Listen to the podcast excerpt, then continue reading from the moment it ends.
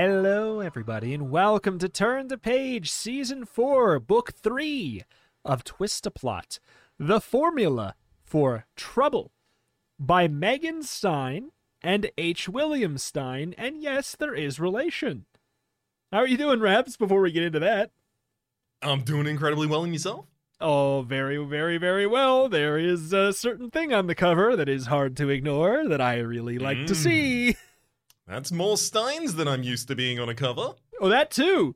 But I was talking about uh, the the president that I would absolutely vote for, right there. Absolutely. The the goodest boy. Um, there is a politician dog, and I I like that.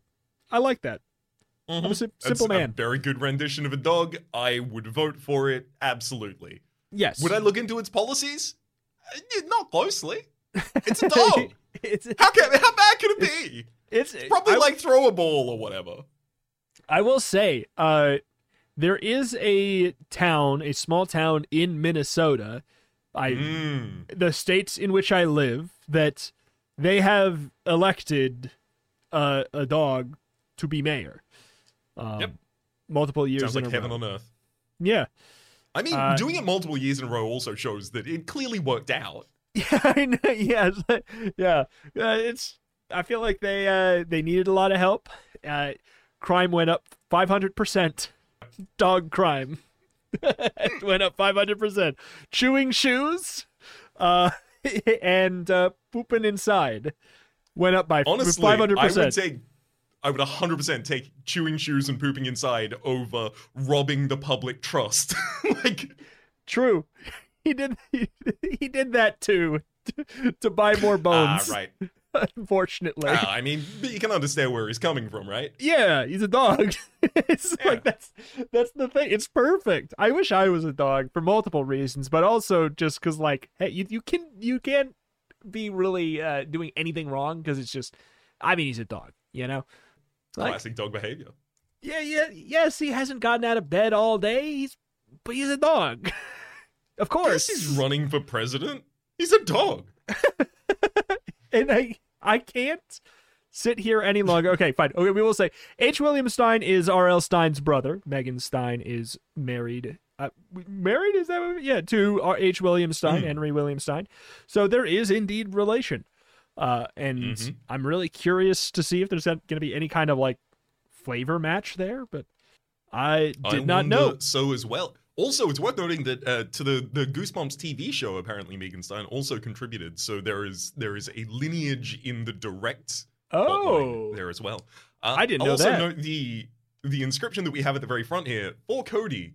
The plot has thickened since your arrival. M and D, which I can only imagine is mom and dad, probably the two people who wrote this. So Cody then becomes the nephew of R.L. Stine, Cody Stine, Cody Stine himself. The president of the United States of Dog America. That's right. They are the mom and dad of this dog. I've heard that. Fur baby. Yeah. Come yeah, on. yeah, yeah, yeah, yeah. I, you know, I treat my cats Yeah. better than most people. Not better. Not Most people don't treat your cats well, or you don't treat people well, but treat the cats well. that one.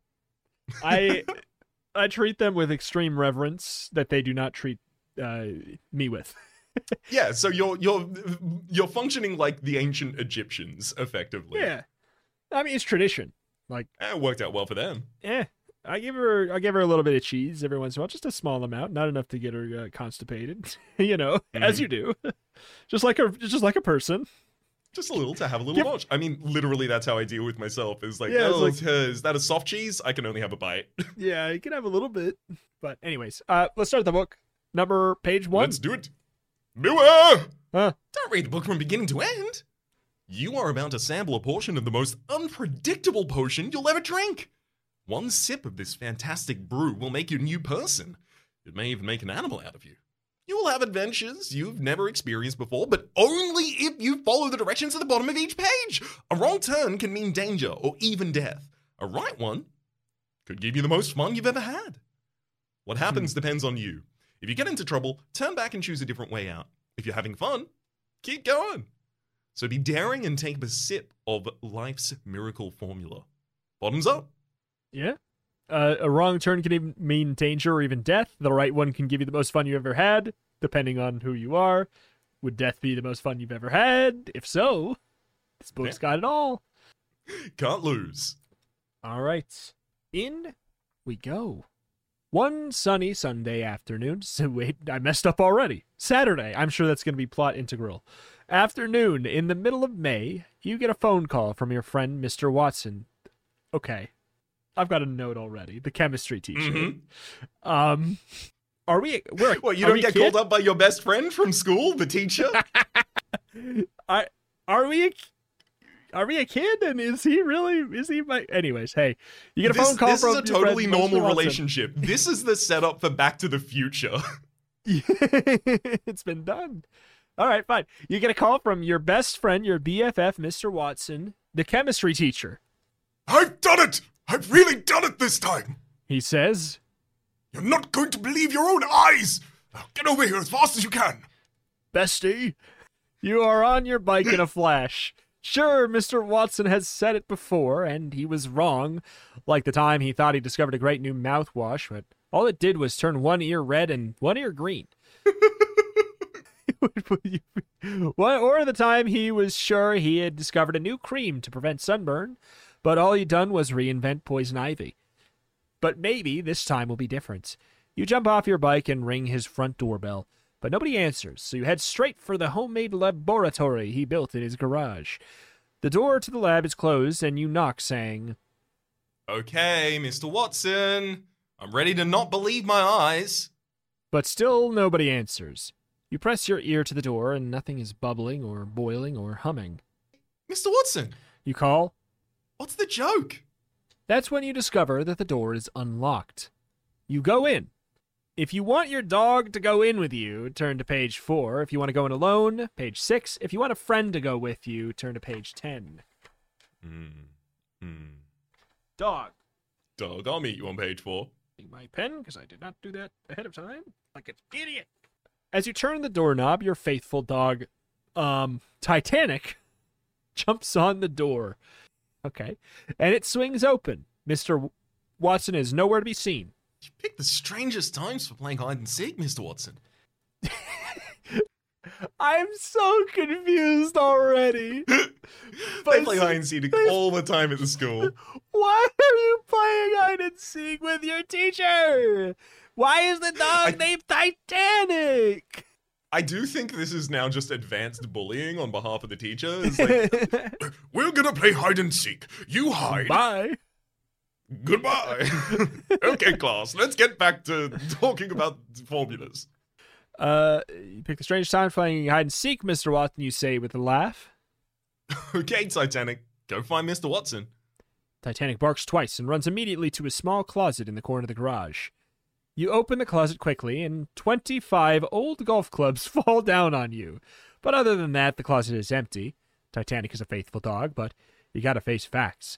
He's the worst bloodhound in the 50 states. Convinced now that Mr. Watson isn't in the lab, you look around on your own. That's when you see his notebook, the secret one he always keeps locked up, lying on a table. Your eyes open wide as you read the entry written earlier that morning. Mankind has always dreamed about superhuman physical strength in, in movies and comic books, and I am on the verge of making that dream a reality. Six months of tedious and tireless work have paid off. I am about to drink my latest invention, and then experience what no man on this earth has experienced before. But first, I'm hungry. I'm going out for a burger.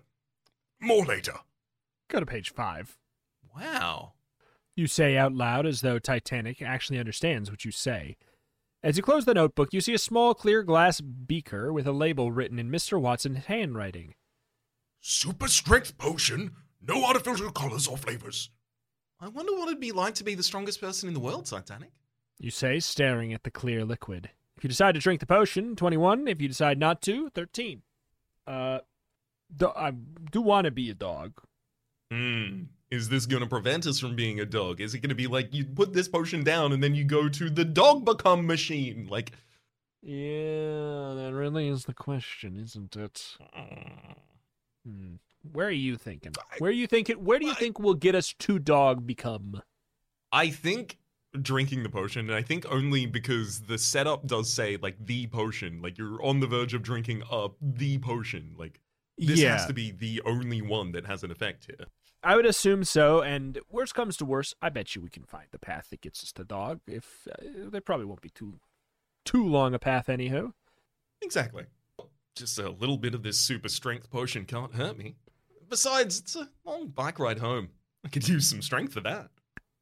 You tell yourself as you lift the beaker to your lips. Titanic is scratching furiously on the floor, probably trying to dig a hole to hide in. Calm down, Titanic. I'm only going to take a little sip. You explain. The liquid is thick and tastes like sugarless lemonade. See? No You big te- deal. Oh, you tell Titanic. But then, you, when you bend down to pet him, he takes one look at you and starts to growl. Then he races out the door as though a 12 foot cat were chasing him. Hey! What's wrong with you, Titanic? You call, that's when the first pain in your stomach hits you like a fastball. Hey! What's wrong with me? Go to page 25. Suddenly, your skin starts itching. It feels as if a million ants are having a dance contest all over your body. You start breathing heavily because you're hot, and then you're cold, and then you're hot, and then you're cold at the same time. You're trying to ignore these effects, but the knot in your stomach is beginning to get a little bit scary. Worst of all, you feel so weak that you can hardly stand up. You stumble over a table, knocking Mr. Watson's experiment notebook on the floor. It takes all of your strength to bend down and pick it up. Then you notice that it has fallen open with the latest entry, written just an hour ago. There's only two photographs pasted on this page. Here they are. Before, that's the, that's a dude, probably, probably Mr. Watson.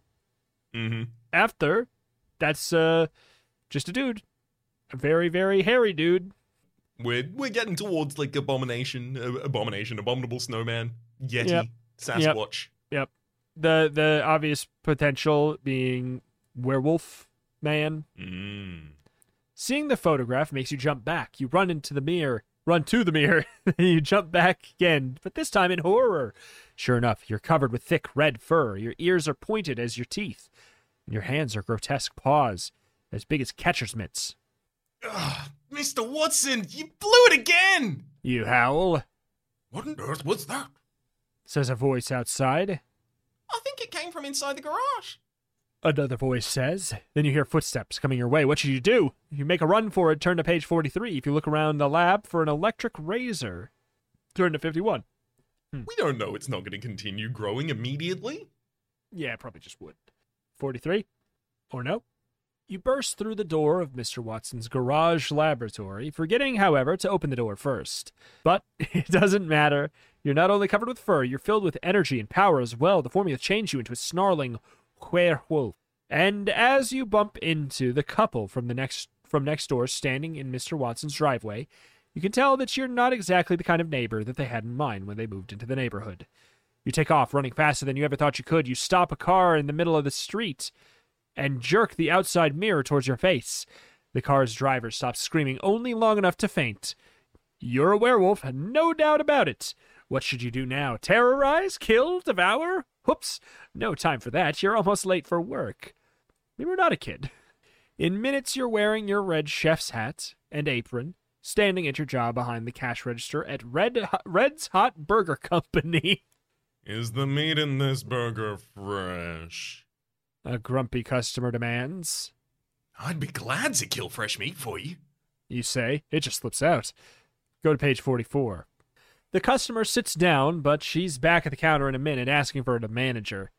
Hey, there's a hair in my burger. She complains this time. Red, the owner, looks at the burger and then looks at you. You, you're fired. He tells you. Don't mean the dress code. No long hair. But my hair is short. You argue. You really need this job. Yeah, but it's all over you. You're fired.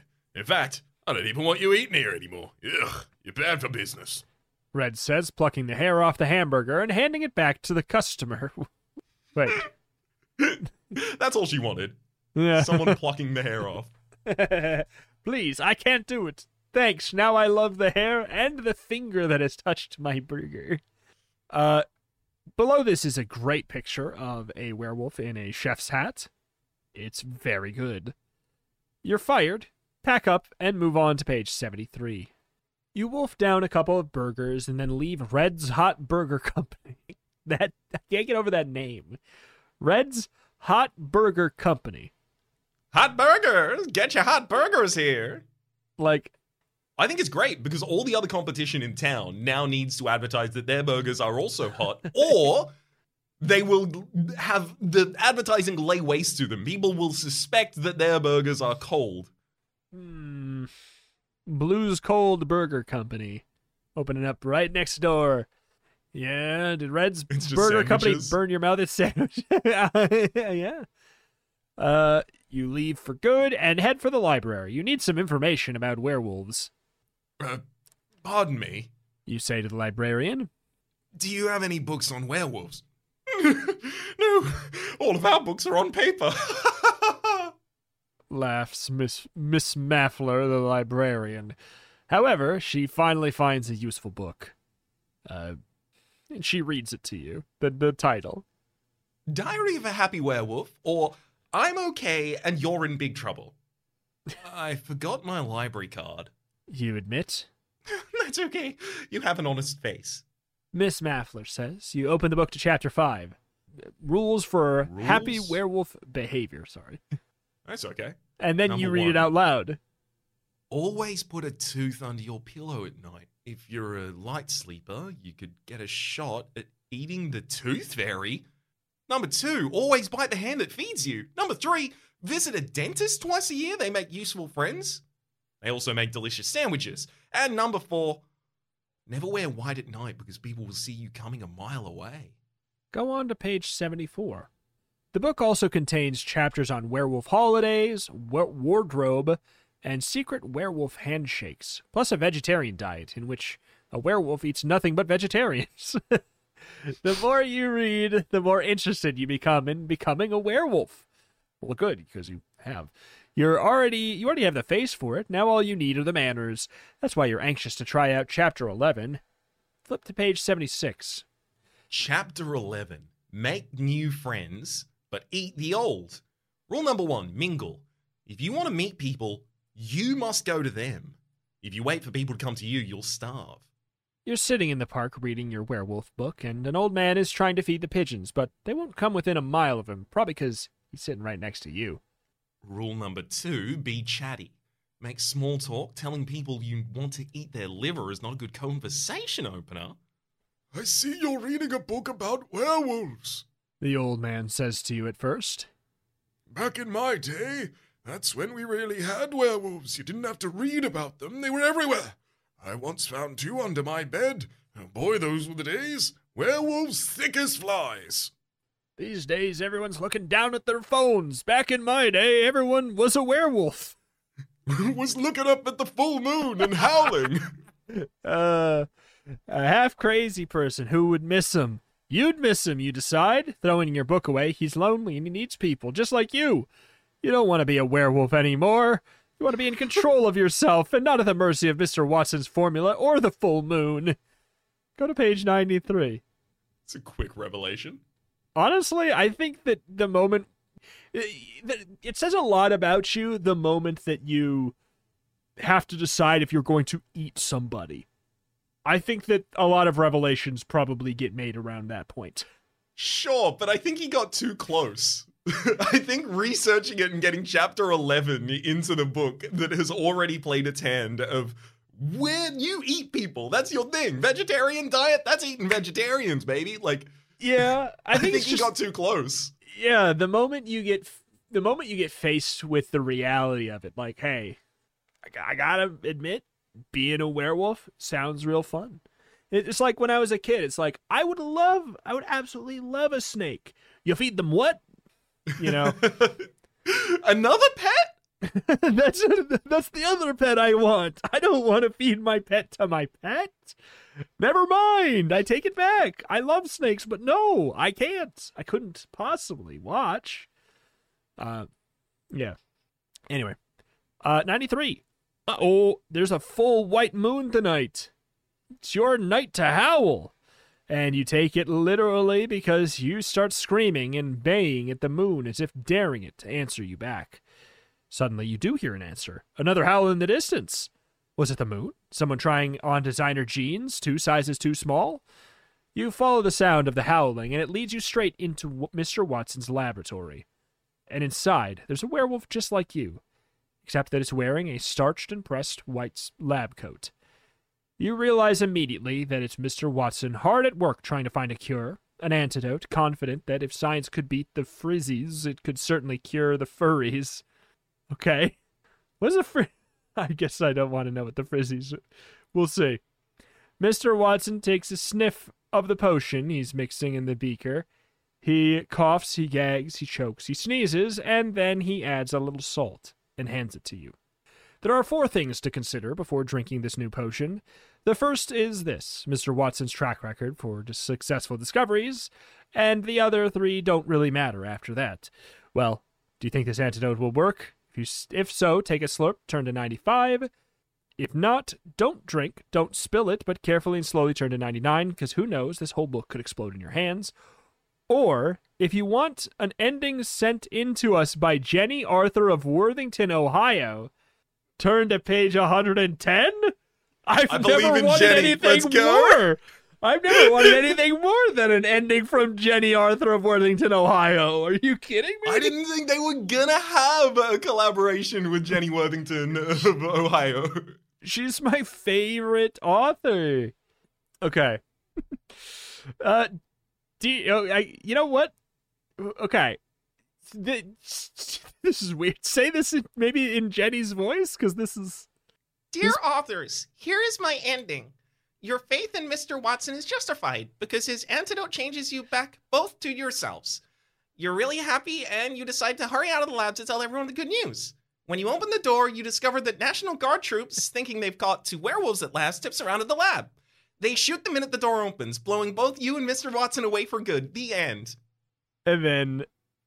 Uh, Uh, dear Jenny, you have a sick outlook on life. Do your parents know you send endings like this to authors? Uh, dear readers, don't blame us, blame Jenny. It's getting so that we're afraid to open our mail these days. I don't blame Jenny. I give full credit to Jenny. That's an incredible ending. you open the door and you get blasted into smithereens and you suffer for eternity in hell with Mr. Watson. The end. uh, so let's go back to 93 though. I, I had to. I had to. We had to. We had to know. So take a slurp and turn to 95. If not, drink, don't spill. Okay, so do you want to take a slurp? Yeah, I mean, we were filled with energy. It didn't say this makes you super strong and also it doesn't make you hairy or a werewolf. Like, to the letter of the law, Mr. Watson gave due diligence. It was correct. So let's take a sip. 95. Uh, let's see if this goes well. Mistake with a capital M. Uh, let's keep reading, maybe. Some people never never learn. Oh, okay. Um, maybe there's still. Watson's antidote turns you into a five foot tall princess telephone. What? Whoops, uh, wrong number. Mr. Watson says and hands you another antidote. He keeps mixing them and you keep taking them. The second one turns you back to you, but your head is on backwards. Great for horror movies, but bad for walking, wearing ski parkas, and playing basketball. Unless you're playing defense. The third turns you into a crybaby. The less said, the better. By the seventh antidote, you're an ostrich in a football helmet, and you've got to decide whether to try number eight or stick your head in the sand somewhere. I failed. Mr. Watson says. At this point, I don't even know if I could make a bowl of cereal right. Are you kidding? I'm having a great time. you announce, much to his surprise. And pretty soon, Mr. Watson's antidotes turn you into something you do like, and reporters from everywhere rush to your town to see the only walking, talking piece of red licorice in captivity. The end. What? Why do we have to be in captivity? We're Why do still we have to be in captivity? Why do we like sentient. We're saying I'm still, I'm still a boy.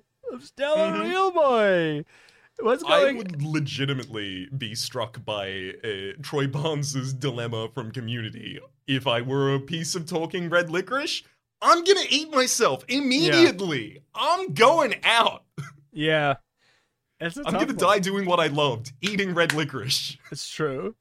Are you a red licorice over black black licorice? A hundred percent. I do like black licorice. Yeah, I like yeah. aniseed. It's just red licorice is sweet, and sweet is the Yeah, flavor profile of my I- mouth. I I have I have warmed up a lot more to black licorice over the years for sure. Like Mhm. I I like it, but I'm like it's still not a contest. There's something about black licorice where when I have it, I feel like I'm having a candy and a medicine, but it's a medicine that I like. If that Mhm. makes sense. Like it's like it's like when I have an upset stomach and I'm like, oh sick, I get to eat some tums. You know? Those are tasty. Those are the forbidden candy. So it's like a toggle on having an upset stomach. If you don't have an upset stomach and you eat Tums, it upsets your stomach for you. it uh, we a hundred percent. It really is. Well, and it's also like I my mouth gets really dry, so I was like, I don't want to make my mouth dry for no reason. But if it's like if I get a little treat, okay. Uh, let's not drink the potion. Let's see what what happens. Let's not. Let's also not spill it though. Okay, 99. You don't want to hurt Mr. Watson's feelings, so you remind him that his shoelace is untied. And since he spends most of his life in the lab or in the classroom instead of watching Happy Days reruns, he falls for the old joke immediately. Well, he bends down to tie his shoes, even though, in his present werewolfian state, he couldn't fit a shoe on his paw even if he wanted to. You quickly spice up the potion, adding a few ingredients of your own. Certainly can't hurt. You drink the potion, and suddenly the lights go out. Either the potion, potion is working, or Mr. Watson forgot to pay the electric bill again. When you open your eyes, you're your old self again. And so is Mr. Watson. It is your formula that cures you. The end. Okay. we don't even get blown away by the National Guard. You open the then you open the door and you are struck down from with the hammer of God. Uh, oh, thank you. May you repent for your sins, you dirty, dirty werewolf. Uh, this one was sent in by Timmy of, uh, you know, Ohio. Also, let's be honest. Timmy all- Brixton of Rapid Lakes. Yeah, Rapid Lakes, Ohio. Um, okay. So, first of all, I dig it. Second of all, uh, where do we go next on this? Do we try and because I I do want to try and become dog. yes, which like one would assume is come in with the dog and then maybe don't drink the potion. Perhaps. It's Twenty is it twenty No. Uh, if you decide not to, this is on page five with our dog. We can decide not to drink the potion and turn to thirteen. Let's do that. Something in the back of your mind stops you from taking that drink. What even are the chances that Mr. Watson's latest formula really works? You ask yourself. And the answer is obvious. It's about as likely as your dentist telling you, It's so nice out today. Let's play catch instead of tightening your braces. So you put the beaker down and look around the lab. Suddenly, you hear a sound that makes you spin around. It's Titanic lapping away at the liquid in the beaker. Titanic, don't drink that! Get down from there! You shout. Titanic lifts his head from the beaker, looks at you, and then says, You know, it doesn't taste bad once you get used to it. You sit down in shock, even though there isn't a chair under you. Titanic, did you just do what I think you did? Even though I know you can't, and I've got to be crazy for thinking you did? Yes, and your grammar is atrocious. Your dog informs you. Almost as atrocious as the stuff you've been calling dog food and leaving in my bowl. I wouldn't feed that garbage to a cat. Mr. Watson? Come here? I need you. You say with a shaking voice. Go to page 14. And there's a few other changes I plan to make, Buster. Titanic continues. I want an electric blanket. No more sleeping on the floor. And forget about fetching too. If you throw a stick and want it back, get it yourself. Titanic, would you shut up for a minute? I gotta do some fast thinking. You say. No, no, no, no, no. From now on, I'll do the thinking around here. Your dog tells you. If you'd like to even the score with Titanic, drink some of the formula and go on to page 75. If you want to take orders from your dog for a change, go to page 15. What is that? What does that mean? Well, look, it made him capable of talking. Maybe it'll do the same for me. Maybe me grammar be good. I mean, what do you think? I, I- want to take orders from the I dog for a change. I'm like, I'm just sick of taking orders from people. I'm ready. Exactly. Ten minutes later, Later, a you whole new species to take orders from. Yeah, I'm with it. Ten minutes later, you find yourself sitting next to your dog in Frosty's ice cream parlor. Sorry, Frosty's cold ice cream parlor. Titanic insists on getting a hot butterscotch and marshmallow sundae under his belt, but they don't serve that here because it's hot. But you're not wearing a belt. You remind him. One more wise guy remark like that, and I'll wash your mouth out with please soup. Titanic says. Don't you realize you're sitting next to a million bucks? All you have to do is figure out how to market my new talent. Okay, what will you. S- okay, uh, what are you. Hey, no dogs allowed in here, kid. The waiter says. Bring me a hot butterscotch and marshmallow sundae with two cherries. Titanic says. Hey, how did you do that? The waiter asks you. Don't ask me. Ask my friend, the chemistry teacher. You explain, although it does not clear up the question at all. Do I get my sundae, or do I have to bite you on the leg? Titanic demands, realizing that the dog is really talking. The waiter turns as white as his apron and disappears behind the counter. Go on to page 16. He's back in a minute with the with the sundae. Um, uh, that'll be seven dollars, please. The waiter says, licking the marshmallow off his nose. Titanic tells you, What are you looking at? Pay him! glaring at your dog, you shell out seven bucks, all the money that you have. The waiter puts it in his pocket with a smile.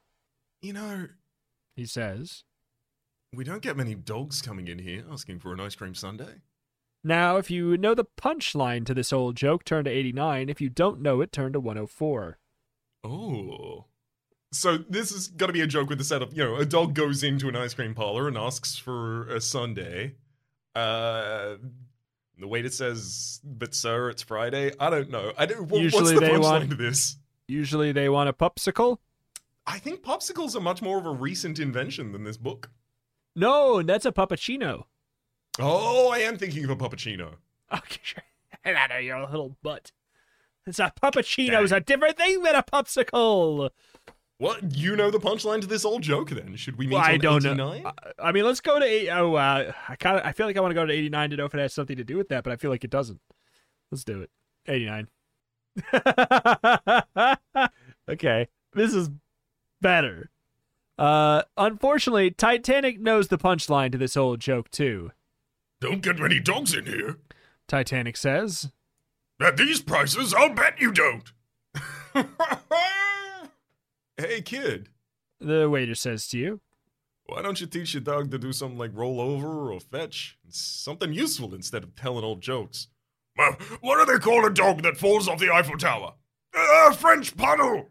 Titanic says. On second thought, kid, The waiter says. just teach that dog to play dead. His jokes are awful. Hey, will you shut up? We're listening to the dog. Someone in the ice cream shop calls out. Suddenly, Titanic is on his feet, his back feet, that is, walking around the shop. But seriously, folks, uh, human beings are interesting. Take my master. Please! you know, a man came up to me the other day and said he hadn't had a bite in three weeks. So I bought him lunch! The people in the ice cream shop are howling, but you're annoyed. Go to page 90. I like it. Ah, I love it. Titanic, we get the idea. Just give it a rest for a while. It's time to go home. You say. Don't you understand? I am home. For the first time in my life, I know who I really am. All my life, I've been a comedian trapped in the body of a dog. Now I have the one thing I've been missing. Titanic says. Bad jokes. The waiter says. Oh, now I have a voice. Listen to the people laugh. My audience loves me. When you look around the room, you notice for the first time that the place is packed and the people are still trying to squeeze in. A fact that does not go unnoticed by the shop owner. I'll give you $200 a week. Two shows a night and all the butterscotch and marshmallow sundaes you want. The owner says, holding out her hand to Titanic. Uh, what do you call a dog that gives piggyback rides to foxes? Titanic asks. A fox carrier! And what do you call a dog that tells jokes? An overnight sensation. And loyal to his master to the end, Titanic will send you a postcard from every city that he plays in. Big deal. The end. I mean, I love it. I I don't like any of those jokes, but admittedly, Yes. if there was a dog that could tell jokes, it would be my favorite comedian immediately. Are you kidding It's yeah. It's not it's it's an unfair buff for sure. Uh I I do want to know what happens if we don't know the joke. Let's do it. That's 104 104. something? 104. Four. At these prices, I'll bet you don't. Titanic says, and apparently the waiter's unfamiliar with this old joke as you are, because he falls on the floor laughing and has to be carried out of the store to catch his breath and regain his composure. Meanwhile, someone else comes over and sits down at your table. Excuse me. She says, I- just couldn't help but hear that old man laughing like a baboon after your old dog, your dog told him. With talent like that, you and your dog could get on the television. You mean on the six o'clock news? You ask her as you watch Titanic struggling to pick up a spoon and then forgetting the whole business and sticking his nose directly into the sundae. No, I mean on the Johnny Carson show. You can make a pile of money. I got a brother who lives in California. I'm sure he could get you on the show if you tried. The woman goes directly to a payphone and starts giving the operator orders as if the world were coming to an end. You look at Titanic and wonder if maybe it has. To go on to page 105. I've always admired the ice cream delicacies of this establishment. Titanic says, licking his lips. Not that you'd ever share one with me, but I'm more generous. You may lick my bowl if you want. Uh, he wants to talk to you. The woman says, and you stand up. Uh, no, you. She says, pointing to Titanic instead. Titanic clears his throat and speaks into the phone. Hello, how are you? How's your hot tub? Isn't that wonderful? The woman says to her brother, taking back the phone. Then her face drops and she hangs up. Uh, he didn't believe it was really you. Says he's got to see it with his own eyes first. You got to go to California immediately. If you want to take a plane to California, go to page 45. If you'd rather hitchhike, go to page 48. Uh, I mean, there's going to be an issue with, like, getting the dog on the plane without a carrier or something. Mm. And I, but I want to see that. I want to see it all. I have a feeling Let's we'll do do both. Let's do 45. Plane. It's going to be a strange plane flight to California, that's for sure. First of all, Titanic asks for some white wine with his dog biscuit snack. Soon, other passengers demand the same thing. Suddenly, a man stands up and yells above the roar of the jets. I've been on three planes in three days. On the first plane, they served me nacho cheese spread on spinach leaves. On the second plane, they gave me chocolate covered cherries vinaigrette, and now dog biscuits and white wine. I won't stand for it. You may have red wine if you'd like, sir. The flight attendant says soothingly to the lunatic, as though he were like any other passenger. I don't want red wine. I want some decent food. The man says, grabbing and twisting the flight attendant's arms and pointing an airline's plastic coffee spoon at her throat. I'm hijacking this plane to McDonald's, and if anyone tries to stop me, I'll kill her. This really was made before a certain time, wasn't it? Just set it down at the runway at McDonald's.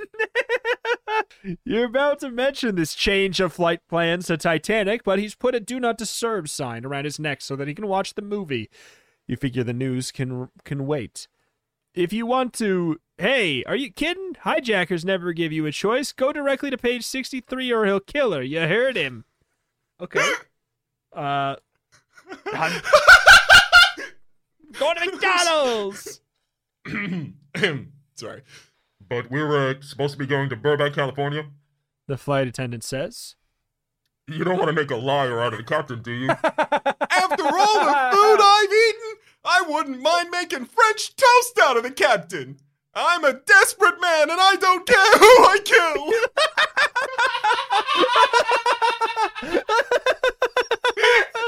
oh my god. This is my favorite book.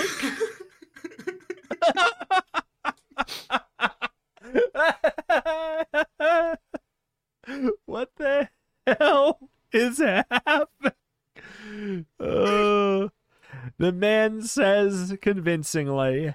Just then, the captain comes on the intercom and says, Folks, we'll be landing in Burbank in about 10 seconds. I got real busy up here and forgot that I was supposed to tell you ahead of time. I'm sorry.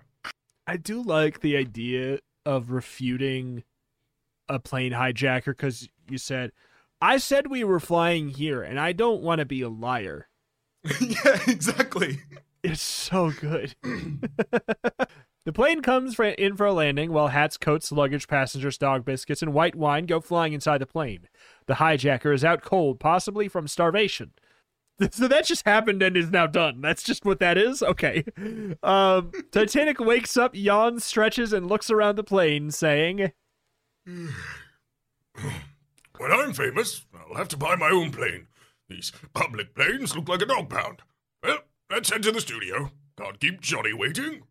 In a few hours, you and Titanic are talking to Johnny Carson on Coast to Coast Television. It's your first time on TV and the first time Titanic has been allowed up on a couch. You're nervous but excited too, because you know that everyone in America is going to see get to see something they've never seen in their lives. First, you tell everyone about Mr. Watson's formula and what happened when Titanic drank it. Go on to page 64. And then you say, And he's been talking ever since. Well, I've had guests who were dogs before, but never like this.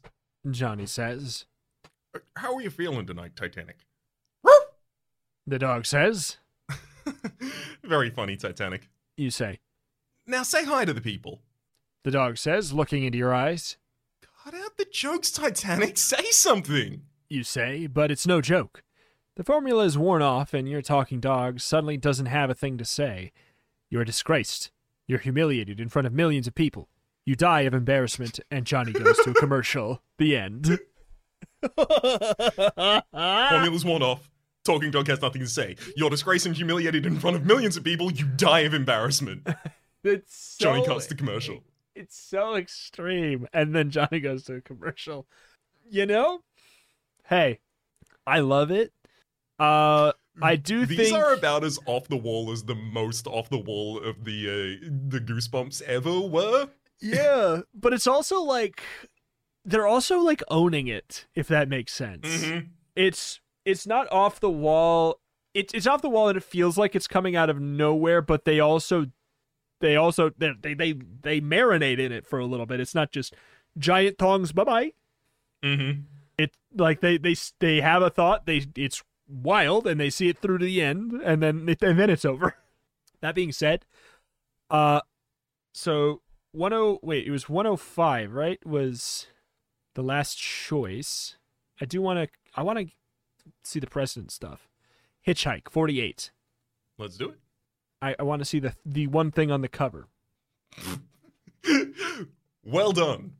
Just think of all the excitement and invention we can have if we hitchhike to California to go on the Johnny Carson show. It's a dream come true. You say. A dream? My aching feet. Your dog replies.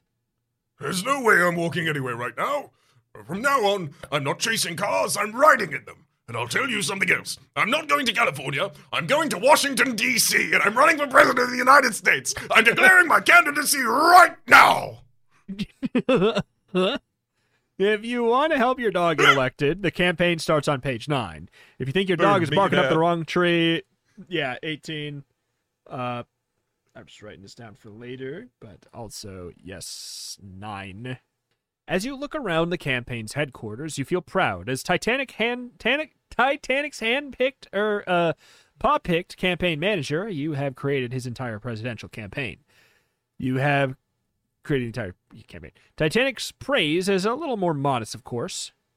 I always knew you would be good for something. He tells you as he surveys the posters, badges, bumper stickers, press releases, all showing Titanic wearing a three-piece suit and his campaign button. Let's get the fat cats out of Washington.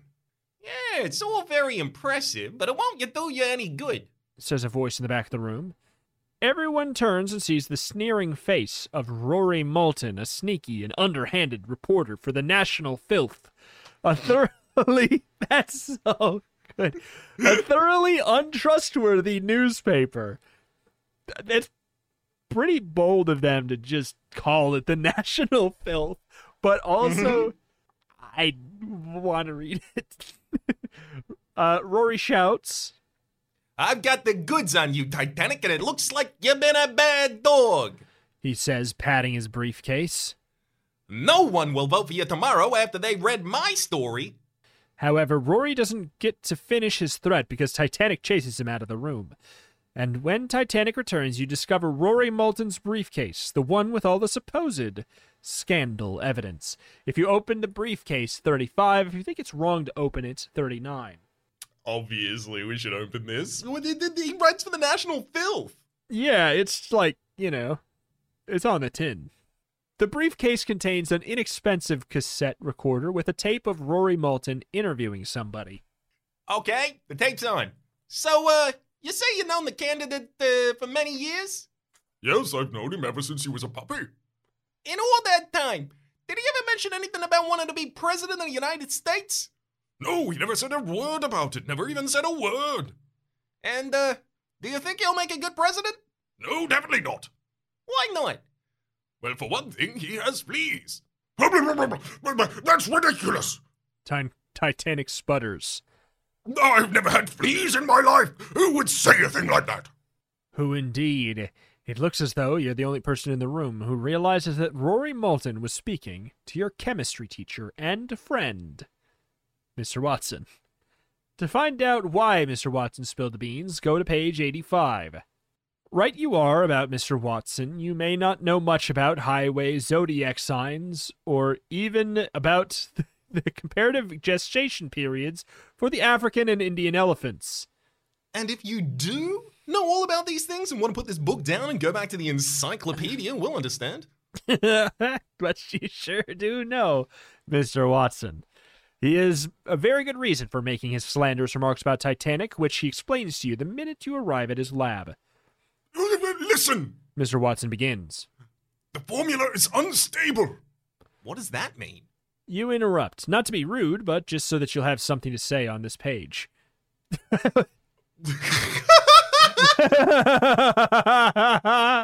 I love this book. it's so good. What I mean is, right now the formula allows Titanic to speak. In fact, deliver some of the most eloquent political speeches since Patrick Henry. We all know Patrick Henry. Uh, Yes. But at any moment, the formula could change, and Titanic could become mean, vicious, and dangerous. In other words, Titanic could become an animal. But Titanic is an animal already. You remind Mr. Watson. You've got a predicament on your hand. Your dog, a presidential candidate, may be walking time bomb of viciousness and terror. What next? To see how the campaign turns out, go to 97. During the next months of the campaign, you keep the terrible secret that the formula which has helped make Titanic a candidate for the presidency could be any moment also making him a candidate for the electric chair. what the hell? But you keep the secret to yourself because you don't want to believe it, and you know that Titanic won't believe it if you tell him.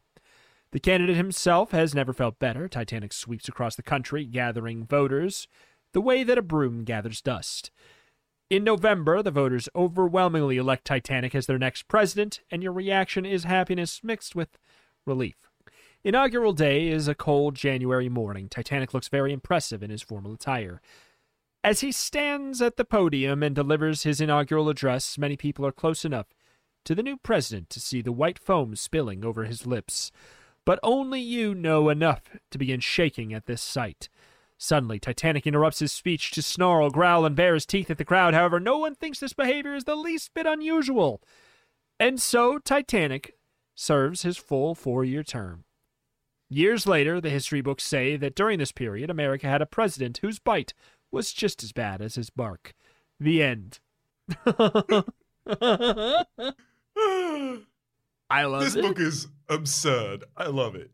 I just to at this point to exhaust every part of the bring the dog into the house route.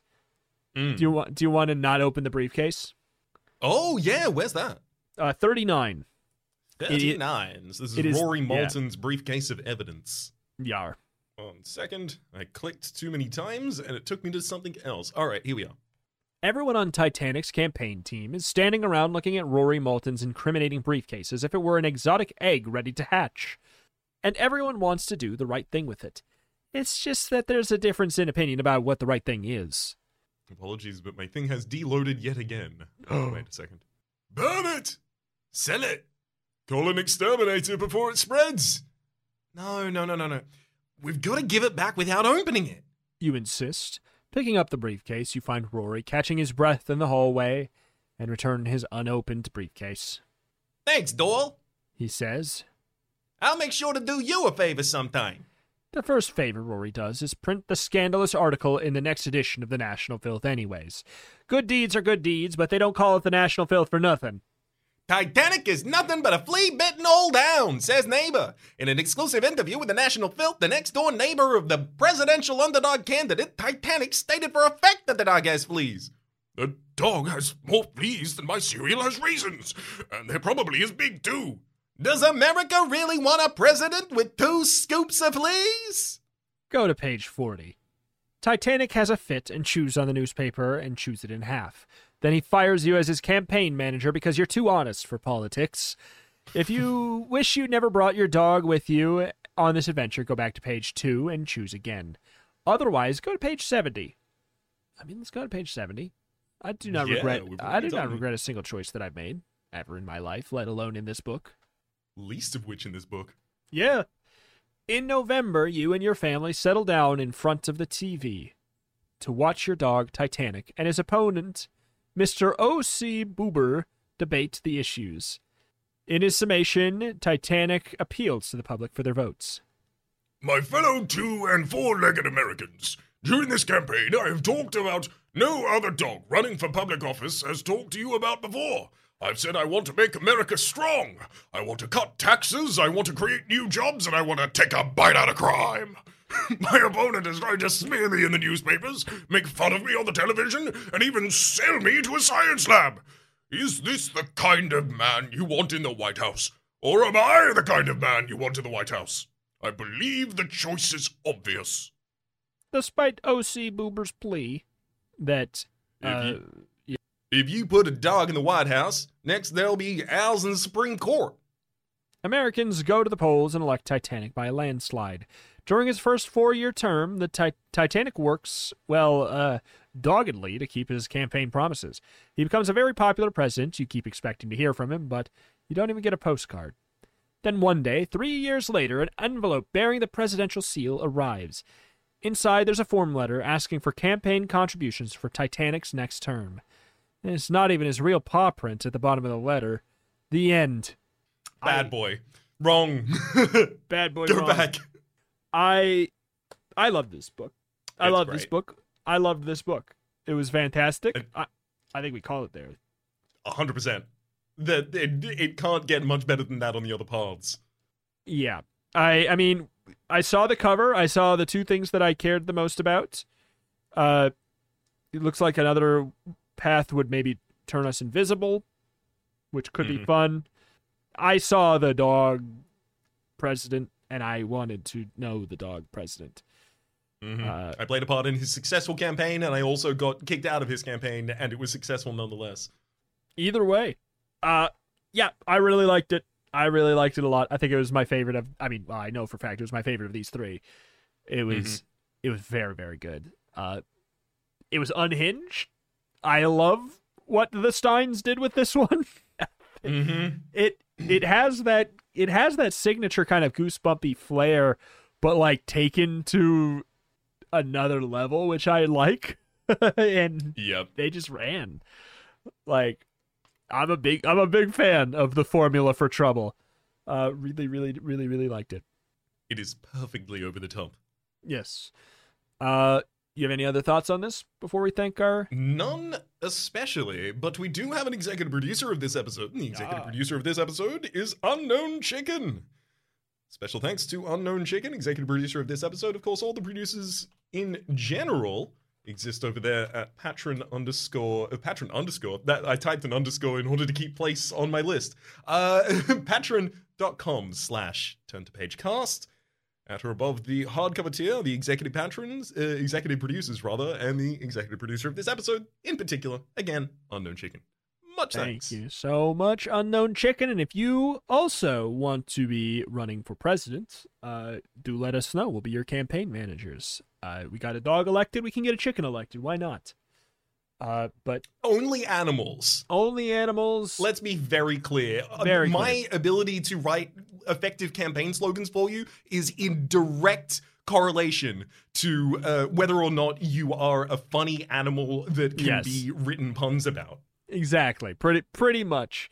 Uh, but yeah, Like if, if you're an earworm or like an earwig or something like that, like you, you know, bug your friends to go to the poll. Like, come on, like it's so easy. But if you're a human, like Uh. human being vote, like it's it's it's awful. That's not gonna win. it's just boring. Boring. Done with humans. Not a fan. More dogs, less humans. Thank you very much. Uh, but yeah, huge thank you to Unknown Chicken, and a huge thank you to everybody who's supporting over at patreon.com slash turn to page cast. If you want to help and support this podcast in a nice and free way, you can do so by going to subscribe over on youtube.com slash at turn to pagecast, liking videos, leaving comments over there, that kind of thing, or reviewing the podcast on whatever site you're listening to it on. All of that stuff can be very, very helpful, costs nothing, and can help spread the word a bit. Uh, if you have any messages you want to send to us directly, either recommendations or just messages you want to get to us but have in private, Gmail over at the, well, yeah, turn to pagecast at gmail.com. You can send us an email uh, and we can take a gander at that. Uh, but yeah, I loved this one. Has me uh, very, very excited. I I know that they have other. I think they have other ones in the Twist-A-Plot as well. Oh hell yes! I was just wondering about that. I'm pretty sure. I could be wrong, but I think that I think that there's other others in Twist-A-Plot by the Stines. Uh, but alas, alas, that's that. That's gonna do it for this week. Thank you for listening. We'll see you next time. Bye bye. Adios.